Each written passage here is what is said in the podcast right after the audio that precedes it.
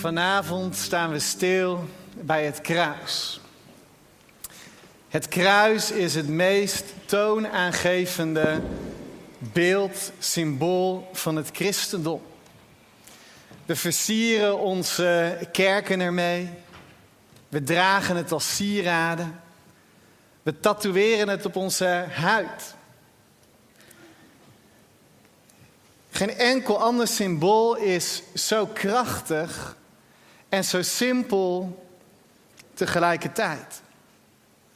Het maakt niet uit in welk formaat of in welke kleur of van welk materiaal het gemaakt is. Overal ter wereld waar mensen het kruis zien, leggen ze gelijk de associatie met Jezus en het christendom. Je zou haast vergeten dat het kruis een gruwelijk martelwerktuig is. Bedoeld om zware criminelen te vernederen en ze ter dood te veroordelen op een langzame en pijnlijke wijze. Kruisigingen in de tijd van het Romeinse Rijk dienden om als angstaanvallig voorbeeld voor, voor iedere voorbijganger te gelden dat, dat je hem niet moest verzetten tegen de Romeinse overheersing. Want wat zou er kunnen gebeuren als je dat zou doen? En daarom zouden de eerste christenen in de eerste eeuwen na het leven van Jezus ook nooit zo'n heidens gruwelijk werktuig associëren met hun geliefde Heer Jezus. Dit veranderde pas in de vierde eeuw na Christus. Toen keizer Constantijn zich bekeerde nadat hij in de lucht een licht, een lichtend kruis had gezien. Vanaf die tijd zie je in de kerkgeschiedenis dat het kruis steeds meer verworden is tot een geliefd symbool in het christendom. Wat doet het kruis met jou als je ernaar kijkt? We hebben ook in ons gebouw een pontificaal in, in ons gebouw staan en een kruis. Wat doet dat met je als je dat beeld ziet? Wat gebeurt er? Laat jij je nog door het kruis raken? Of is het voor jou niet meer dan een herkenbaar symbool geworden? Vandaag wil ik met jullie kijken naar hoe de mensen die bij de kruisiging van Jezus waren, reageerden op datgene wat ze daar zagen. Ik wil met jullie lezen Lucas 23, vanaf vers 33. Je mag je Bijbel erbij pakken, het verschijnt ook op het scherm. Samen met Jezus werden nog twee anderen beide misdadigers weggeleid om terechtgesteld te worden.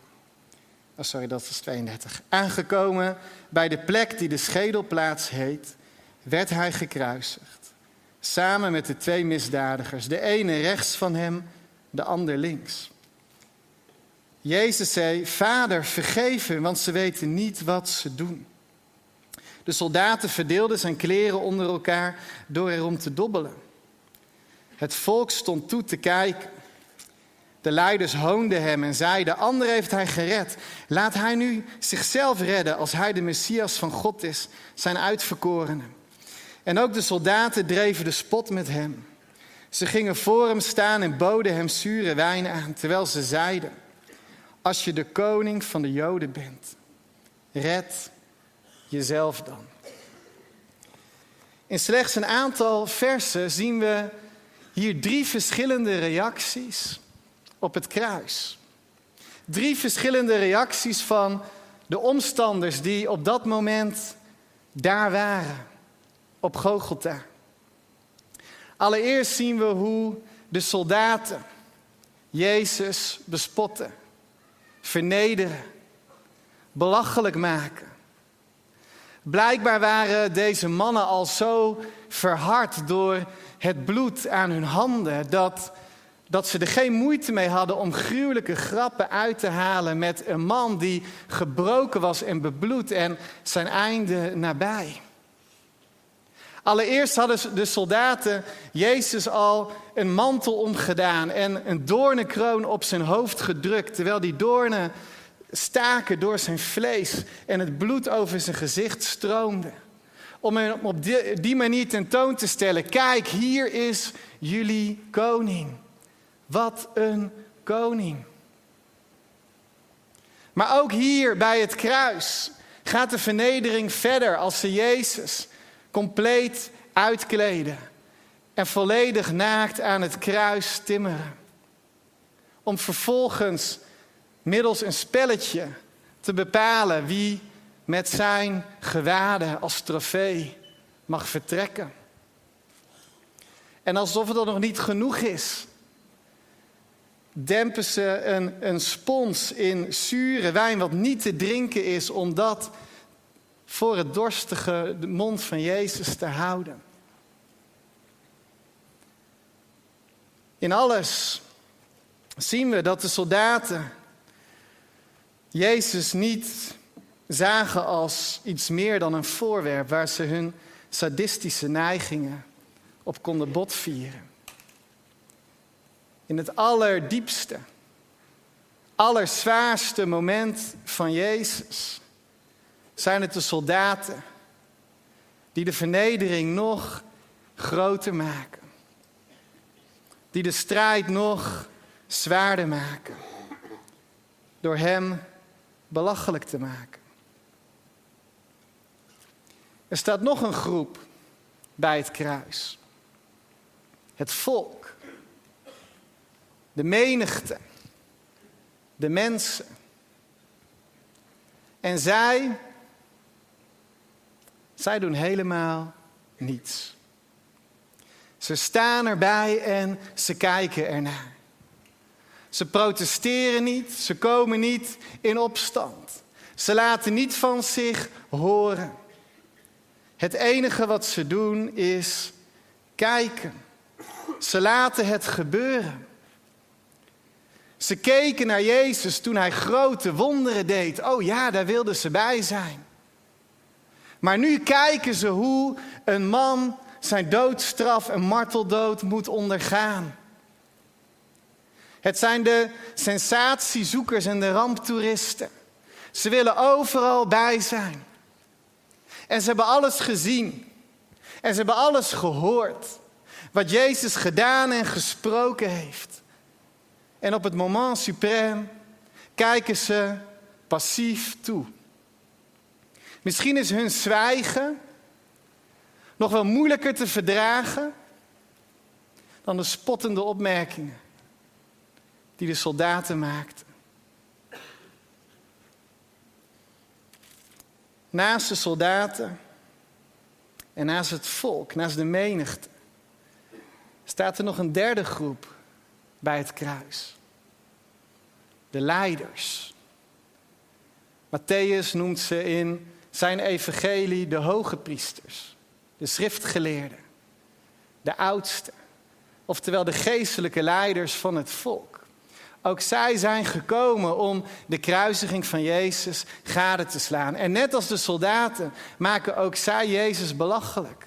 Maar weer op een hele andere manier dan de soldaten dat deden. Want deze geestelijke leiders die, die benutten dit moment, dit allerlaatste moment van Jezus. Om, om nogmaals te benadrukken dat zij toch al die tijd gelijk hadden. Oh, in hun leven hadden ze vaak tegenover Jezus gestaan. Over zijn leren, over de daden die hij deed. En dit moment gebruiken zij om nogmaals hun eigen reputatie en hun eigen onderwijs te herstellen. Ze maken Jezus belachelijk. Als u werkelijk de Messias bent, zoals u heeft gezegd. Als u werkelijk de gezalfde bent, de uitverkorene, red u zelf dan en kom van het kruis. De geestelijke leiders gebruiken het moment om aan te tonen dat de hype rondom Jezus nu echt voorbij is. Hij is stervende. Ze hadden het al die tijd al bij het juiste eind. Jezus is niet meer dan een leugenaar. De soldaten, de menigte, de geestelijke leiders. Ze zijn kenmerkend voor de reacties die, die toen klonken bij het kruis. Maar de vraag is of de reacties vandaag zoveel anders zijn. Of er in 2000 jaar zoveel veranderd is. Of zijn de reacties van toen ook nog steeds de reacties van nu? Hoe vaak wordt er gekeken naar het kruis, maar wordt Jezus niet serieus genomen? Hoe vaak wordt er gekeken naar het kruis zonder dat het ook maar iets teweeg brengt? Hoe vaak wordt er gekeken naar het kruis met slechts ontkenning en ongeloof als gevolg? Misschien moeten we zelfs als christenen wel erkennen dat we gewend zijn geraakt aan het kruis. Gewend aan het verhaal van Goede Vrijdag. En laten we ons nauwelijks nog raken door wat daar is gebeurd. Misschien zijn ook onze harten koud of ongevoelig. Misschien zijn ze dat geworden door de tijd heen. Wat doet het kruis met jou? Laat jij je nog raken? Te midden van bespottingen, van passiviteit en van ongeloof. Probeert Jezus zich op te trekken aan, aan de spijkers die door zijn handen en voeten zijn genageld in een poging om, om naar adem te kunnen happen.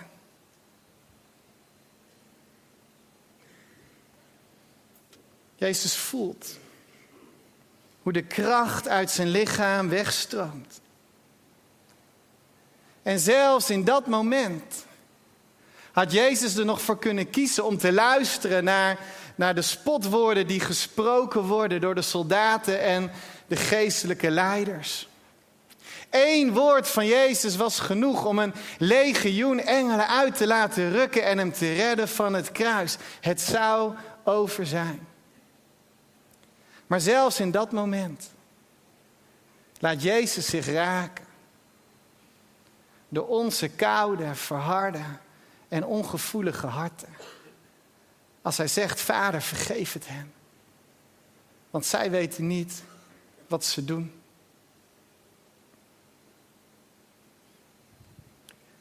En zo sterft Jezus. Veracht vernederd, gebroken, alleen. In vers 44 lezen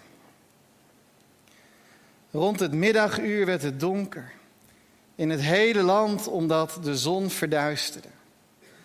De duisternis hield drie uur aan. Toen scheurde het voorhangsel van de tempel door midden en Jezus riep met luide stem: Vader, in uw handen leg ik mijn geest. En toen hij dat gezegd had, blies hij de laatste adem uit. De lieveling van de hemel. De vervulling van onze diepste verlangens is niet meer. Het is voorbij. Maar Jezus dood gaat niet geruisloos aan ons voorbij. Want er valt een diepe duisternis die urenlang aanhoudt. En het voorhangsel, het kleed in de tempel scheurt dwars door midden. En andere evangelie beschrijven een aardbeving. En zelfs dat doden opstaan uit hun graven. Er is chaos, er is paniek, er is angst. Maar op dat moment, als Jezus zijn laatste adem uitblaast, gebeurt er iets opmerkelijks. Want op dat moment worden ineens toch de harten van enkele omstanders van het kruis geraakt. Vers 47. De centurio zag wat er gebeurd was en hij loofde God met de woorden: Werkelijk, deze mens was een rechtvaardige. De mensen die voor het schouwspel samengekomen waren en de gebeurtenissen hadden gadegeslagen, keerden terug naar huis, terwijl ze zich op de borst sloegen. En alle mensen die Jezus gekend, uh, die Jezus gekend hadden, waren op een afstand blijven staan. Ook de vrouwen die hem vanuit Galilea gevolgd waren en alles hadden zien gebeuren. Er was ook een man die Jozef heette en afkomstig was uit de Joodse stad Arimathea. Hij was een raadsheer, een goede en rechtvaardig mens die de komst van het koninkrijk van God verwachtte en niet had ingestemd met het besluit en de handelswijze van de raad. Hij ging naar Pilatus en hij vroeg hem om het lichaam van Jezus. Wauw. Te midden van die spottende soldaten is er één, een centurio, een bevelhebber van het Romeinse leger. Die wordt geraakt door wat hij ziet en tot inkeer komt. Hij ziet ineens wie Jezus is. En de menigte, die alleen maar waren gekomen om, om toe te kijken als ramptoeristen, die worden geraakt door de gebeurtenissen rondom het kruis. En ze, ze worden verdrietig en ze tonen berouw. Ze slaan zichzelf op de borst en gaan naar huis. En zelfs van die geestelijke leiders, die groep geestelijke leiders die, die hun hele leven in de klins hadden gelegen met Jezus, staat er één van hen op, Jozef van Arimathea, die Jezus eer wil bewijzen en respect door hem een respectvolle, waardige begrafenis te gunnen. Ze worden geraakt. En het kruis wordt een keerpunt in hun leven. Wat doet het kruis met jou? Blijf jij op een afstand? Blijf je ongevoelig voor dat wat daar gebeurt? Of laat je je raken? Het eerste wat er gebeurt, als je opkijkt naar het kruis, als jij Jezus daar ziet hangen, is dat je tot inkeer komt, zoals die centurio. Het besef dat je het al die tijd al aan het verkeerde eind hebt gehad. Misschien heb je wel over Jezus gehoord. Maar was het nooit diep tot je doorgedrongen? En begrijp je nu ineens wie hij werkelijk is? Vallen de schellen van je ogen?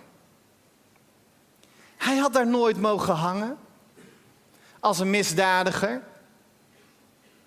Dan nog eerder jij. Want in tegenstelling tot jou was Jezus de rechtvaardige. Zonder zonde. Nooit een fout gemaakt.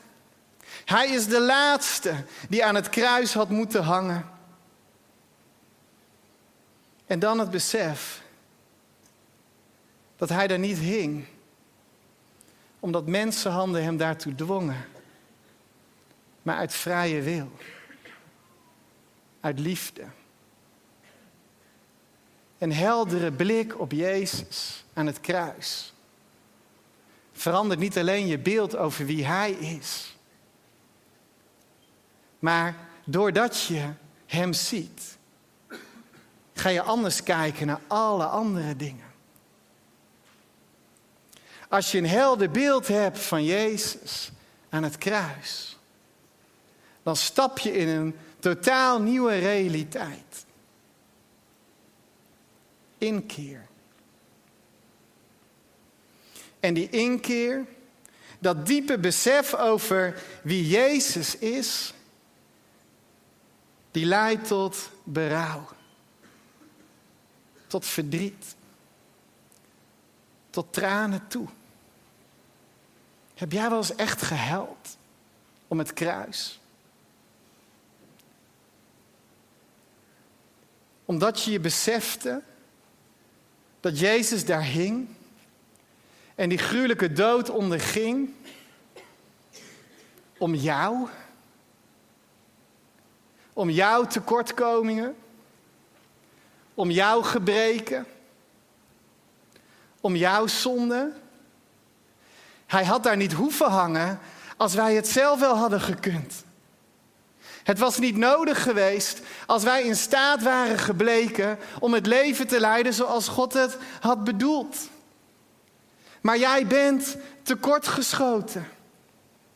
Het bloed van Jezus was nodig. Het was nodig om jouw zonde te vergeven. Het was nodig om jouw hart te genezen. Het was nodig om de relatie tot God de Vader te herstellen. Het was nodig. En het doet ons verdriet tot tranen toe dat wij daar de oorzaak van waren. Wat hadden we graag gewild? Dat het niet nodig was geweest. Berouw.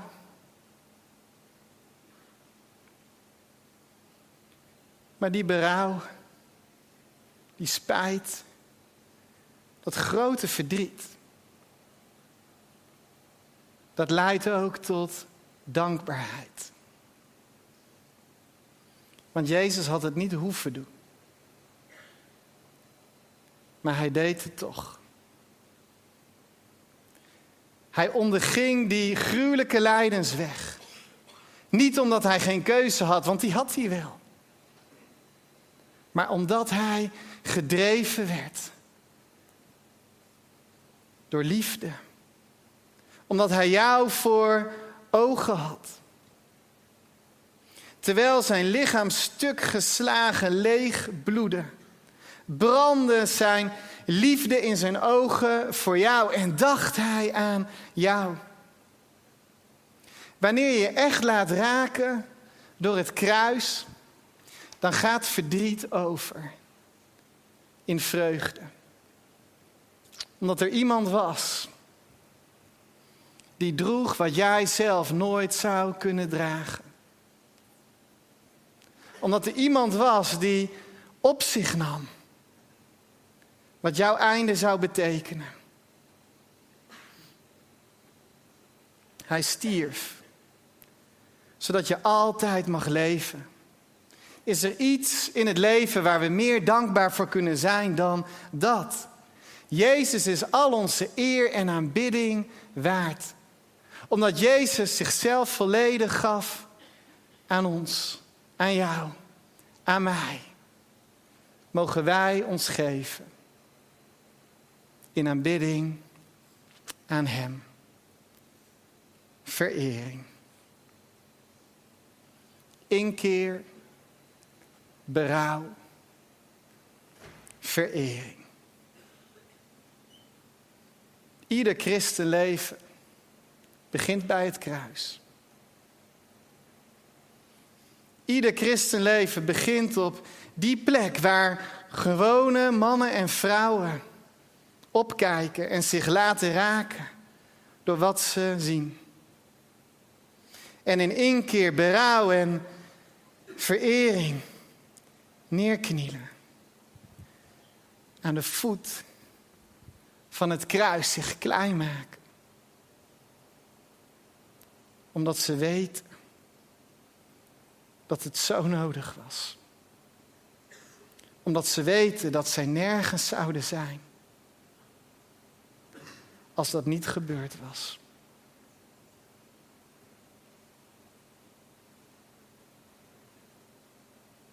Wat gebeurt er met jou?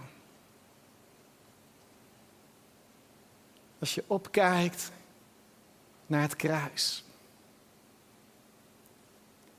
Laat je je nog raken? Breekt de opofferingsgezindheid, de liefde van Jezus nog door in jouw koude, verharde hart? Of is die gevoelloos geworden? Kijk op. Naar het kruis, kijk op. Naar Jezus. Elke keer kijk op. Naar Jezus. Die daar zijn leven voor je gaf. Laat je raken door het kruis. Laat je raken door Jezus, die bereid was om deze verschrikkelijke weg te gaan, om jou te bereiken met zijn liefde. Kom tot inkeer. Toon berouw. En vereer Jezus. Amen. We willen eerst gaan luisteren naar een lied. En ik wil je vragen om tijdens dat lied ook echt je hart open te stellen. En de woorden binnen te laten komen. Laat je raken. Terwijl je tijdens dit lied opkijkt naar het kruis. Opkijkt naar Jezus.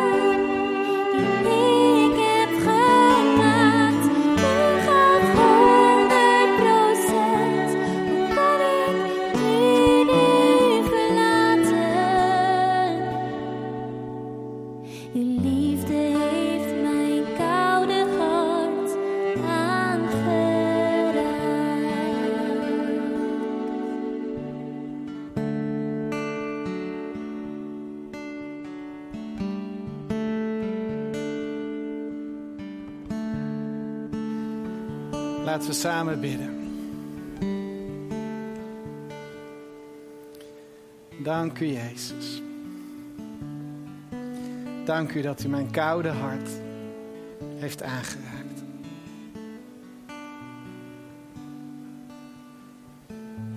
Dank u wel, Jezus, dat u niet stopte. Dat u die hele lijdensweg ging. Om mijn hart te bereiken.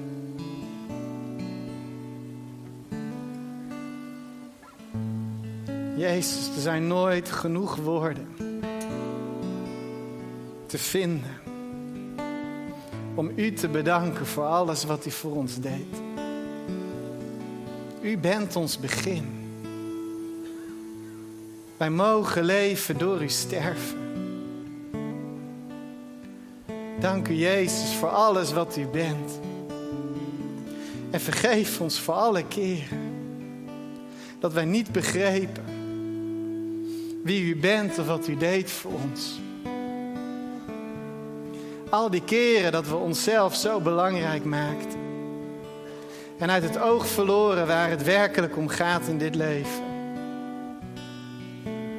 Heer, breng ons op die plek van inkeer. Dat we mogen zien wie u bent als nooit tevoren.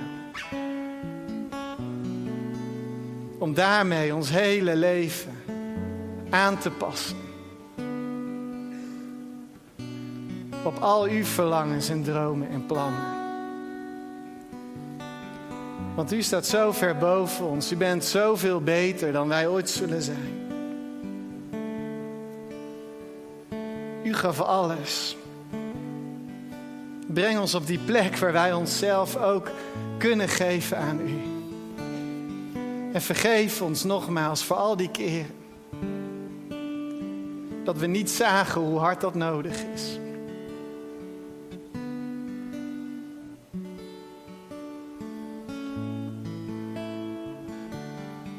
Deze Goede Vrijdag bidden we opnieuw. Raak ons. Raak onze harten. Raak onze koude en zo vaak verharde en gevoelloze harten. Raak het met uw liefde. We willen het tot in het diepst van ons wezen binnen laten komen. Wie u bent en wat u gedaan heeft. U bent zo goed voor ons.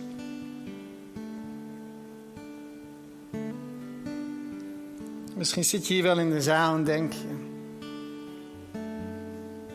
Mijn leven begonnen bij het kruis. Ik ben nog nooit op die plek geweest. Op die plek waar je knielde aan het kruis.